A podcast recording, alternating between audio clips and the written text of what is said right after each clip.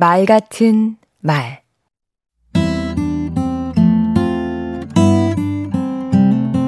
안녕하세요. 강원국입니다. 토론 프로그램에 나간 적이 있습니다. 이후 두 번 다시는 나가지 않겠다고 결심할 만큼 결과가 참담했습니다.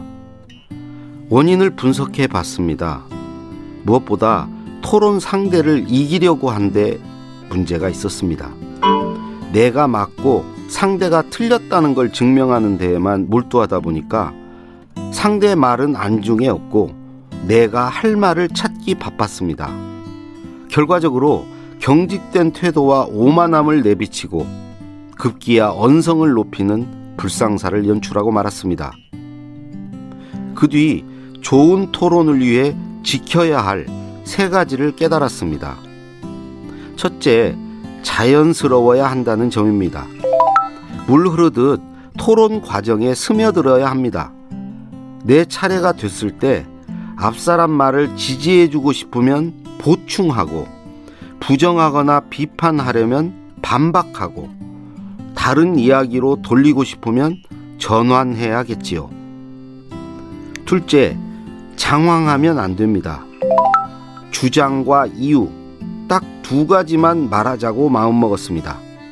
시간이 되면 이유를 말할 때 사례나 예시, 비유를 들어주고 근거가 필요하면 수치를 대주는 것입니다. 셋째, 흥분하지 말아야 합니다. 오죽하면 쇼펜하우어가 논쟁에서 이기는 방법으로 상대가 화내도록 유도하고 발끈하는 지점을 찾아 공략하라고 했겠습니까? 열변을 토하고 격렬하게 공격하면 토론 당시에는 후련하지만 끝나고 나면 자신이 얼마나 못난 짓을 했는지 알게 됩니다. 토론의 목적은 두 가지 아닐까 싶습니다. 그 하나는 다른 견해를 가진 사람끼리 토론해서 새로운 견해를 만들어내기 위해서일 테고요. 또 하나는 대립하는 생각을 좁혀보기 위해서일 겁니다. 이를 위해서는 무엇보다 중요한 것이 있습니다. 명확한 입장과 상대에 대한 존중, 그리고 열린 자세와 대안을 제시하는 역량입니다. 강원국의 말 같은 말이었습니다.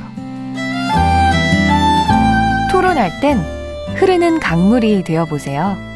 새로운 물줄기를 받아들이며 온화하고 투명하게.